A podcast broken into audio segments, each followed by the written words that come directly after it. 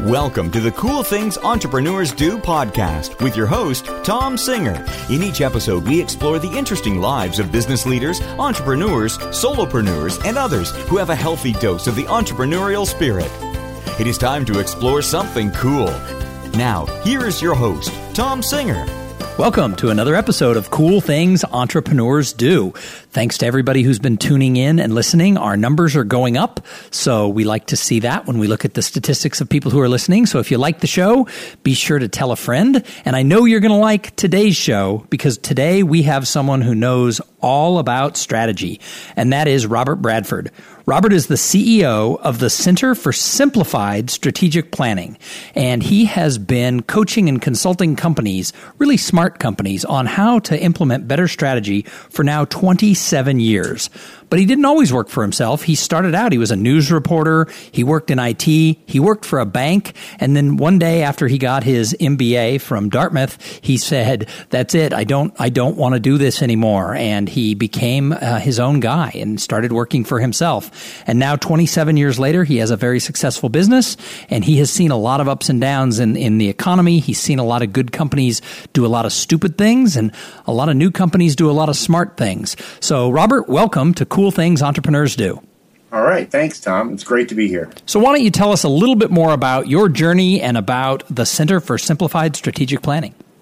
Well, you know, I've always had an interest in strategy, uh, you know, from a very young age. In fact, when I was 12 years old, my, my father sat me down and did a strategic plan for me, which I thought was totally normal, as you do when you're 12. Um, but uh, it's something I've always had an interest in. I, I studied military history as an undergraduate, and uh, I was very interested in business when I got out. So uh, I, I kind of always had this bent this direction. And what I found when I was casting about, uh, when I was working on Wall Street for something to do that didn't require that I live in New York, uh, my family had a, uh, a business, um, manufacturing business. We had about 100 employees.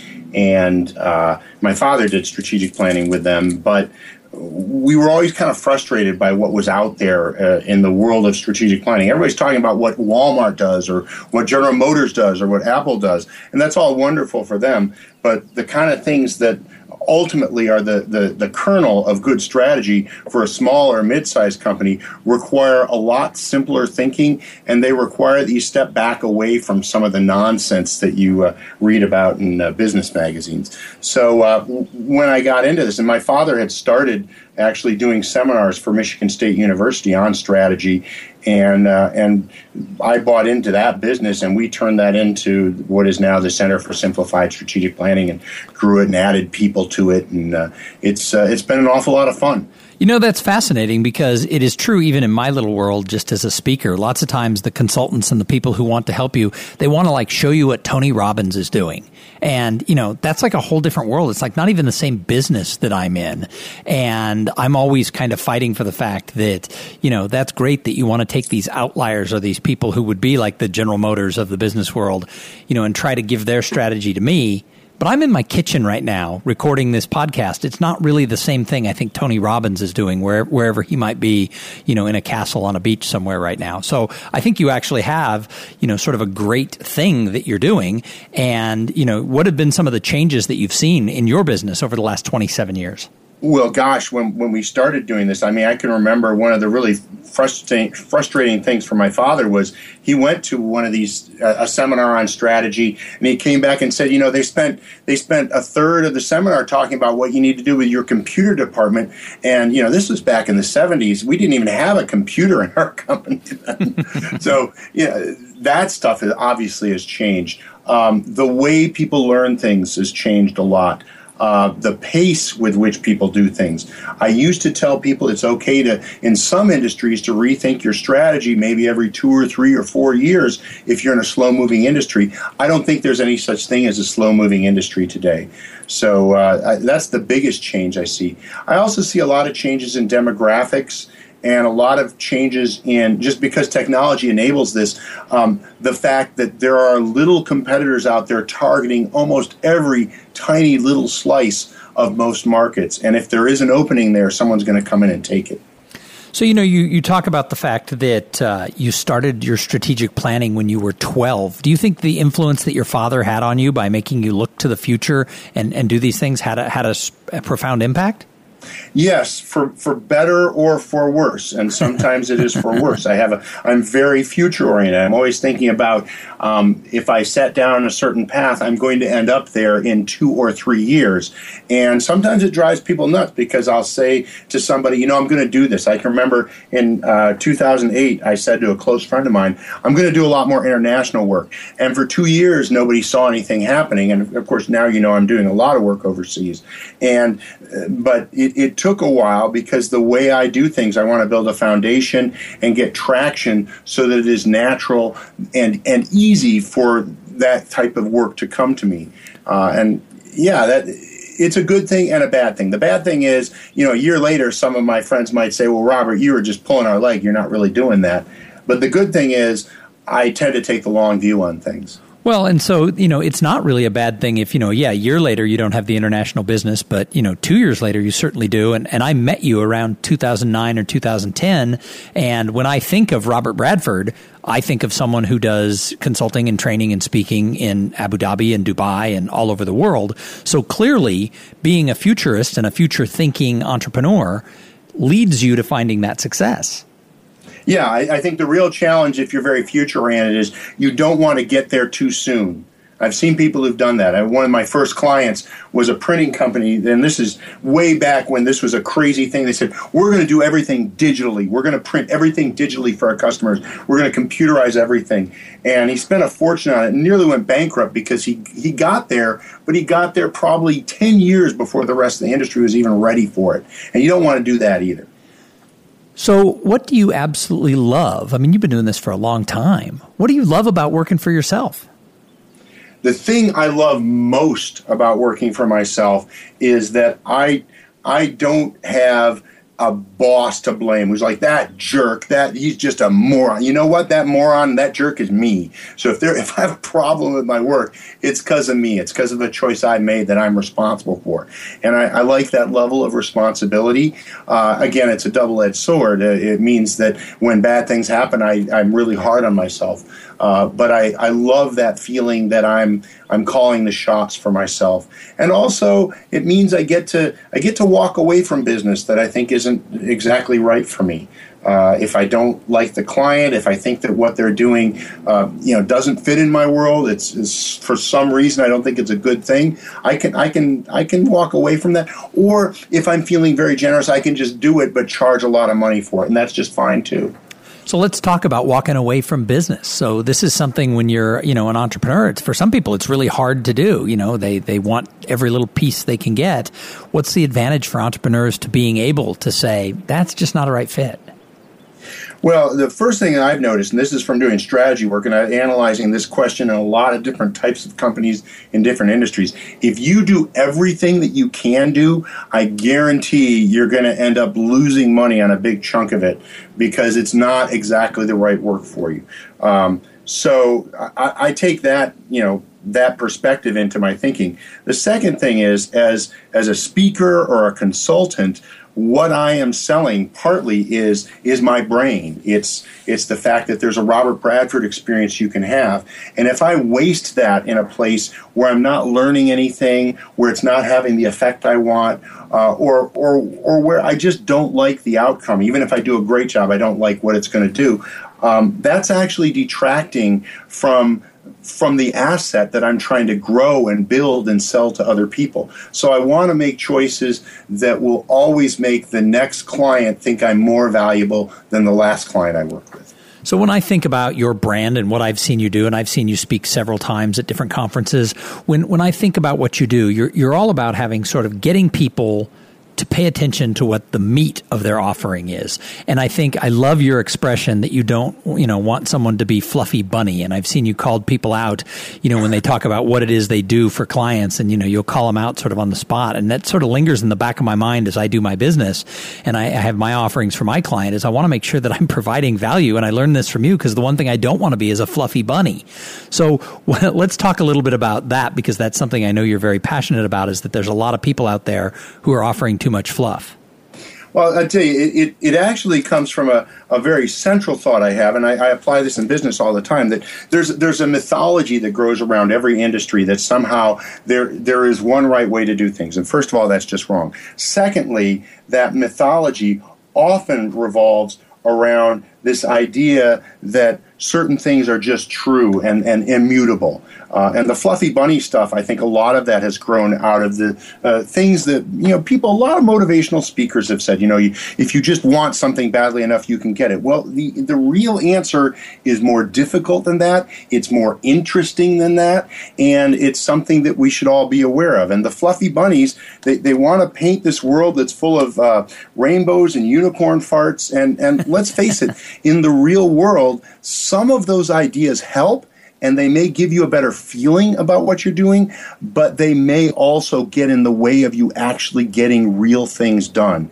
And I just, I, it turns my stomach to see how much of that is out there, especially in the speaker market. So we've talked a little bit about what you like about working for yourself and having created this company and, and this path for yourself. Is there anything you don't like? Are there any times you think, whoa, I could have stayed in IT at the bank? There there are two things I don't like, and you know I said the responsibility is something I, I like. I also don't like the fact that at the end of the day I have to do these things, and most of my employees are former CEOs, and it's the one thing they almost all say they love about working for me is that they don't have to worry about that stuff anymore. They can just go out and do really good strategic thinking and get paid for it, and they don't have to worry about employees, and they don't have to worry about the market. Now, there's a lot of stuff they don't have to worry about, and I understand that completely. It is a worry, and I can never leave that at home. I can't, you know, even if I go on a vacation for a week, it's still bothering me. The second thing that bugs me is that sometimes it's quite variable. No matter how good your strategy is, you know, there, you know, the economy goes up and down. There are technologies that go up and down. I mean, right now I'm wrestling with a couple of technological issues that turn that have turned into real marketing issues for me, and I know my clients wrestle with this all the time. And if you're an entrepreneur, you can never rest on your laurels and just say, "Oh, phew, I'm past that. I'm away from that." And no matter how long you do it, you know, like I've been doing it nearly 30 years, and I know that 10 years from now, I'll still feel that way, that I cannot rest on my laurels. And sometimes you want to. so you mentioned that a lot of your employees are former CEOs who are, you know, do, out there doing the consulting and the strategic thinking. How do you go about finding really good employees, especially when you're looking for, you know, the C-level people to come work for you? Well, you know, it's it's interesting. There, I have some new thoughts about that today. But when I when I was putting my team together, there were a couple of my main sources of uh, employees were either clients that I'd worked with. So if somebody was a CEO of a company that was acquired by one of my clients or something like that, or in some cases, um, uh, Barry Wolfson, who was one of my best employees for a long, long time, uh, he was actually a client of mine. We grew his company from I think it was 15 million in sales to uh, 150 million in sales in the course of five years. And he was a brilliant guy, and it was just it was a family business, and the family just decided they wanted to put you know Junior in the CEO spot one year, and uh, the minute I heard that, I offered Barry a job.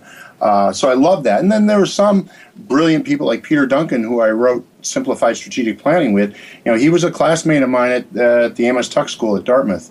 Uh, just a really, really smart guy. So uh, it's you know it's people you naturally come in contact with most of all.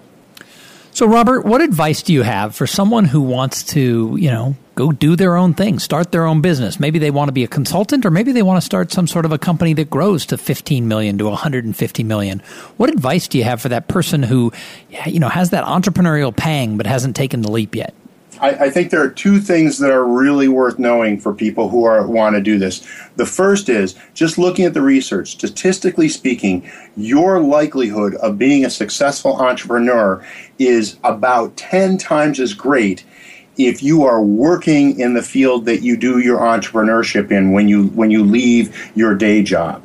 So the one piece of advice I always give people is try to have your work and your career right now oriented towards learning about what where you want to be an entrepreneur.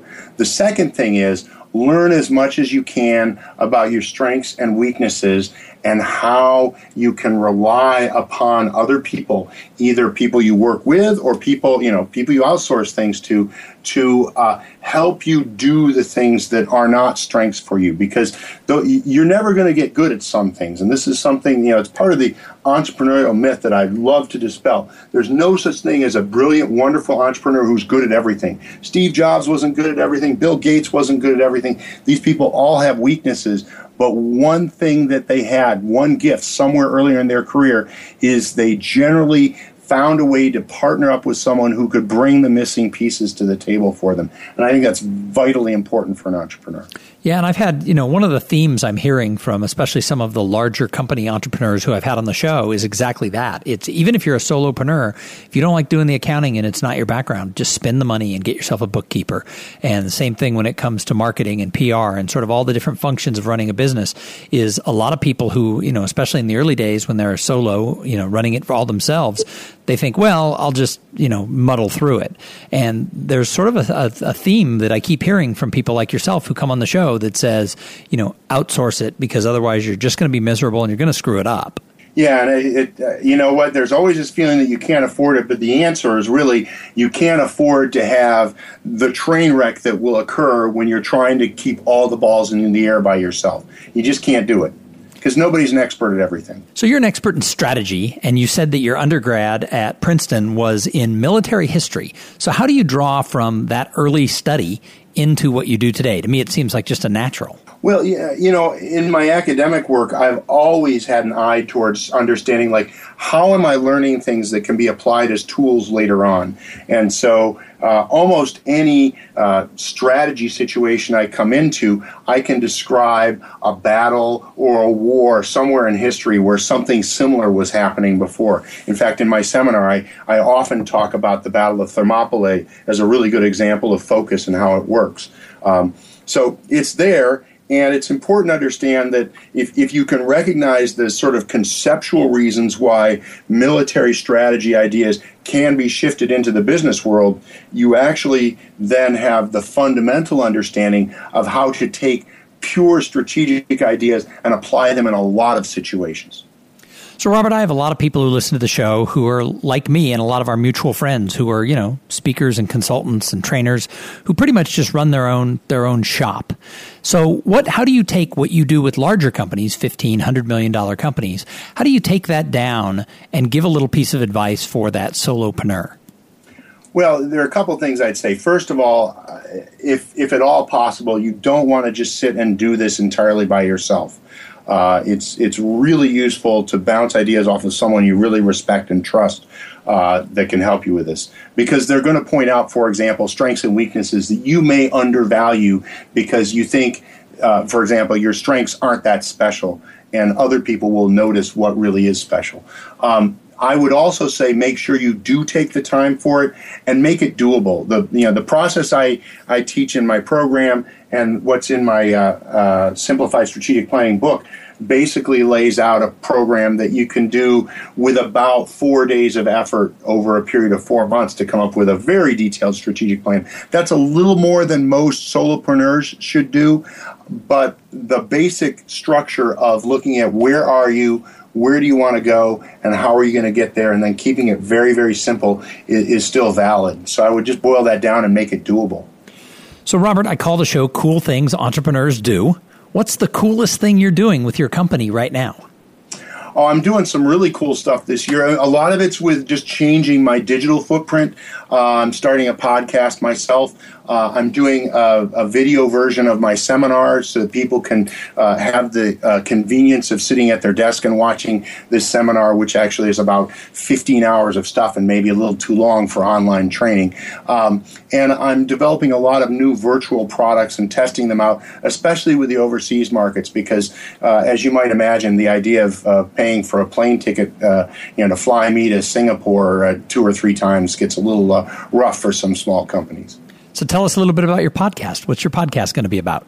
Uh, the podcast is about strategy, and it's about just thinking about uh, how you do strategy, uh, what works and what doesn't in strategy, pitfalls that we see people having, and how to how to deal with some of the really serious issues that most people who are doing strategic planning encounter at some point in their lives. Uh, probably the biggest one that I see most often is just poor execution. People do great plans and then they just don't execute well. So we spent a lot of time talking about that. So, what is the format of your podcast? Uh, it's it's just a five minute me talking about a, a concept that's either about good strategic thinking or about translating good strategic thinking into execution. And when are people going to be able to subscribe on iTunes and get that into their uh, phone? They will be able to subscribe on iTunes this month. Uh, hopefully by the end of this month. I've already got uh, two of them recorded, and uh, it will all be available. We'll have a link to it on our website, cssp.com. I'll probably put a link to it on robertbradford.com as well if people want to surf there. And what's the podcast going to be called? Uh, I think it's going to be called Course and Direction. Say that again. Course and Direction. Course and Direction, and that'll be on iTunes. Yes. All right. So if you're listening, and you know a lot of people will listen to this when it comes out, which will probably be before your podcast is ready. But uh, the nice thing about podcasts is they have a long tail. Someone could be listening to this in 2017, and uh, you could have the number one ranked show, and they'll be like, "Oh, of course, that's old news." exactly, exactly. So we could talk about Robert Bradford and you know the Center for Simplified Strategic Planning all day long because you're doing some cool stuff. But I think some of the best entrepreneurs are observers, and so I always like to ask my guests, who else do you see out there doing something cool?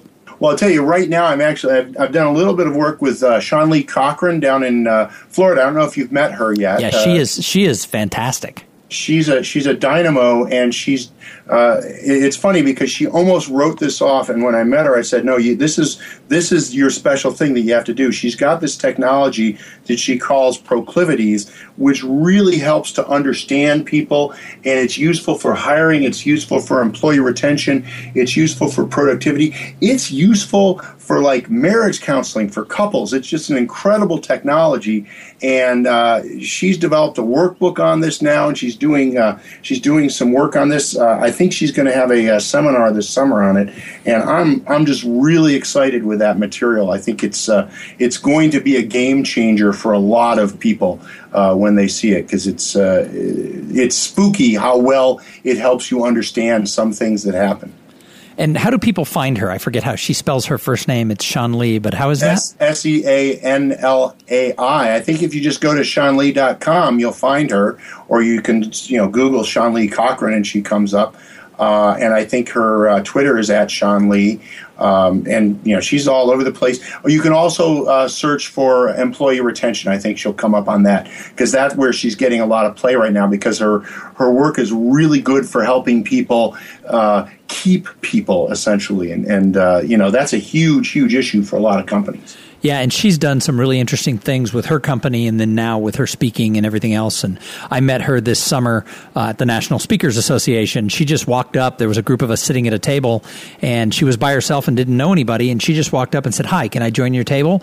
And I always think when you're at a conference, you know, people are people tend to be clicky and different things. And when someone just comes up and just says, "Hello, world, I'm here," I'm always quite impressed. And, and she uh, certainly impressed me she's she's amazing and and you know what she's good at selling and she's a great speaker so i'm sure you'll be seeing more of her so the other question I love to ask everybody is how do you give back to the greater good? Because in addition to wanting to have successful businesses, I think the best entrepreneurs also want to find a way to leave their mark.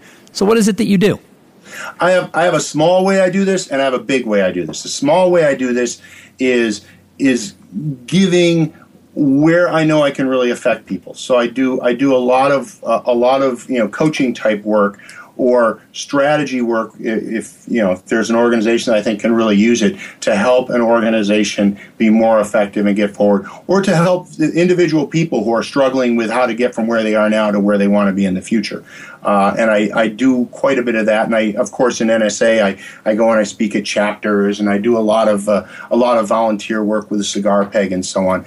The big thing I do, though, and, and that's that's all good stuff, and I feel good about that. But the big thing I do is my big picture strategy is I'm always trying to nudge the key points in the system where I think things are happening that are not happening the way they should.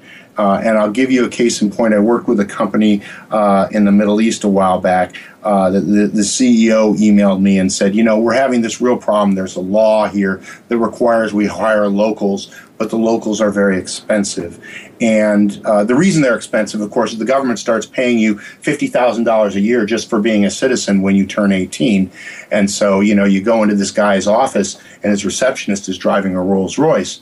Uh, but he said we still need to have managers and we just can't hire enough people. And i said you're totally missing you're totally missing a huge very well educated very smart pool of people who can be managers who are natives. And he said no we've looked everywhere. They all want to work for banks or other companies. I said you don't have any women as managers in your company. Now when i said that i thought they were going to kill me but um, you know what? Now they have a they have about 300 women as managers in that company. So it's made a huge change. And that's a good example of finding a place where something is wrong and there is like an inflection point where when you nudge that point, people say, oh, wait a minute, this will solve our problem. And yeah, there's a cultural reason why companies in the Middle East don't put women in management positions. But if you push them up against the wall like they were and say, look, this is your solution, they'll try it and it works. So uh, I, I love finding things like that where I can do something. Excellent. That's kind of a cool story. So, what is your ideal client? If someone's listening and they're like, oh, "I want to work with this guy," what is what is the perfect client for your company? The perfect client for me is somebody who has an existing business that has something that can go somewhere and where it could go has a potential that's much greater than where you are right now. And the real issue you're wrestling with is overwhelm and having a lot of opportunities and trying to sort out where should your effort be focused. What are the things that you should be doing, and what are the things that you should either shrug off or put on the back burner and get to those next year or the year after that because we want to become 10 times the size in a few years. Um, that's, you know, that's the part I love. I love working with companies where we can grow from having 100 employees to 1,000 employees in the course of, you know, five or six years. Um, and you know, if you feel like your business is in that situation, but strategic planning is a key professional requirement for the next step up because you're past sort of the entrepreneurial stage, that's where I really shine. So, Robert, if someone wants to get a hold of you, where do they find information about you, and how do they find information about your company?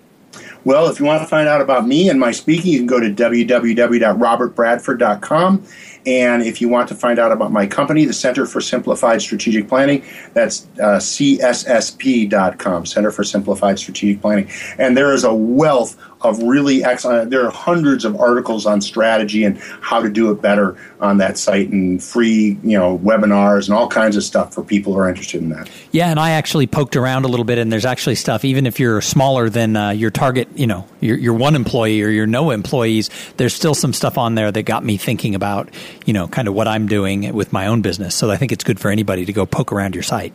Well, thank you. That's, uh, I think you're right. Hey, Robert, thank you so much for being a guest on the show. All right. Thank you, Tom, and take care. And everybody who's listening, once again, thank you very much for tuning in and sticking with us all the way to the end. I think we try to bring you some interesting guests who might not be the regular people you're hearing on every other podcast. I always try to find people who are making a difference, and yet they aren't sort of always the big gurus who everybody's having on their show. And, and I hope that uh, you find that interesting. If you like the show, go over to iTunes and leave a review, and uh, come back in a couple days. We'll have someone new who we'll be chatting with. In the meantime, Go out there and have a great day. Thank you for being part of the Cool Things Entrepreneurs Do podcast. Without your participation and listening to these conversations, there is no show.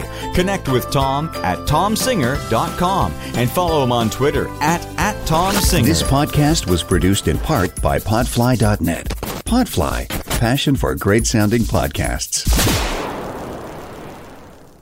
This podcast is a part of the C Suite Radio Network.